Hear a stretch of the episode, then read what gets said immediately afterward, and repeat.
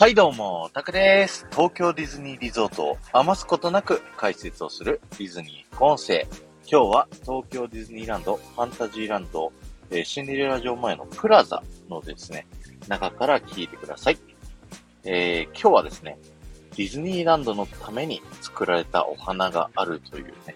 テーマでお話しさせていただきたいと思います。えー、これはですね、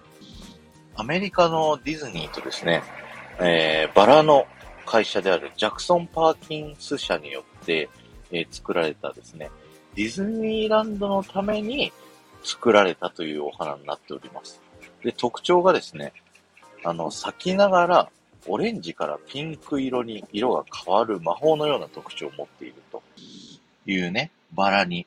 なっているんですけども、見頃の時期がですね、えー、5月から6月頃と、まあ、9月から10月頃の春とか秋がね、こう見頃になるというのでね、ぜひ、ね、皆さん、今の時期見ていただければなと思うんですけど、場所がどこにあるかっていうとですね、えー、東京ディズニーランド、東京ディズニーシー、それぞれあります。まず1個がですね、皆さんが今ここにいるプラザのですね、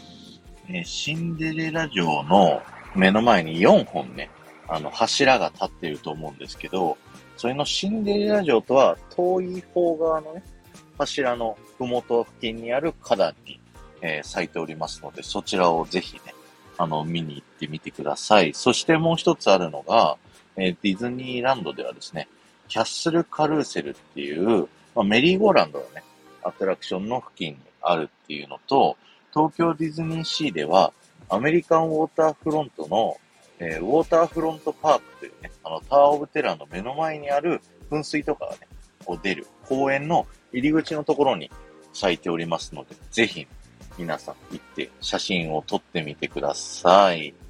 ということでね、ディズニーランドのために作られたディズニーランドローズ、名前からしてね、すごい素敵ですよね。ぜひ皆さんもね、こうパーク行った時にお友達に教えてみてください。あとね、あの、家でも育てることができますので、気になる方はぜひいろいろと調べてみてください。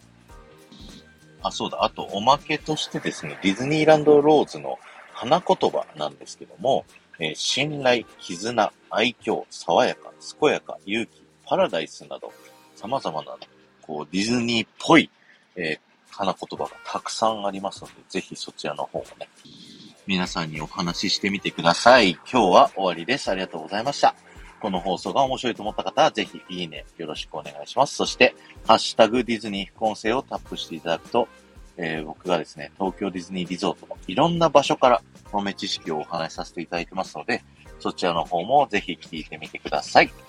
この後も夢が叶う場所、東京ディズニーリゾートで素敵な旅のひとときをお過ごしください。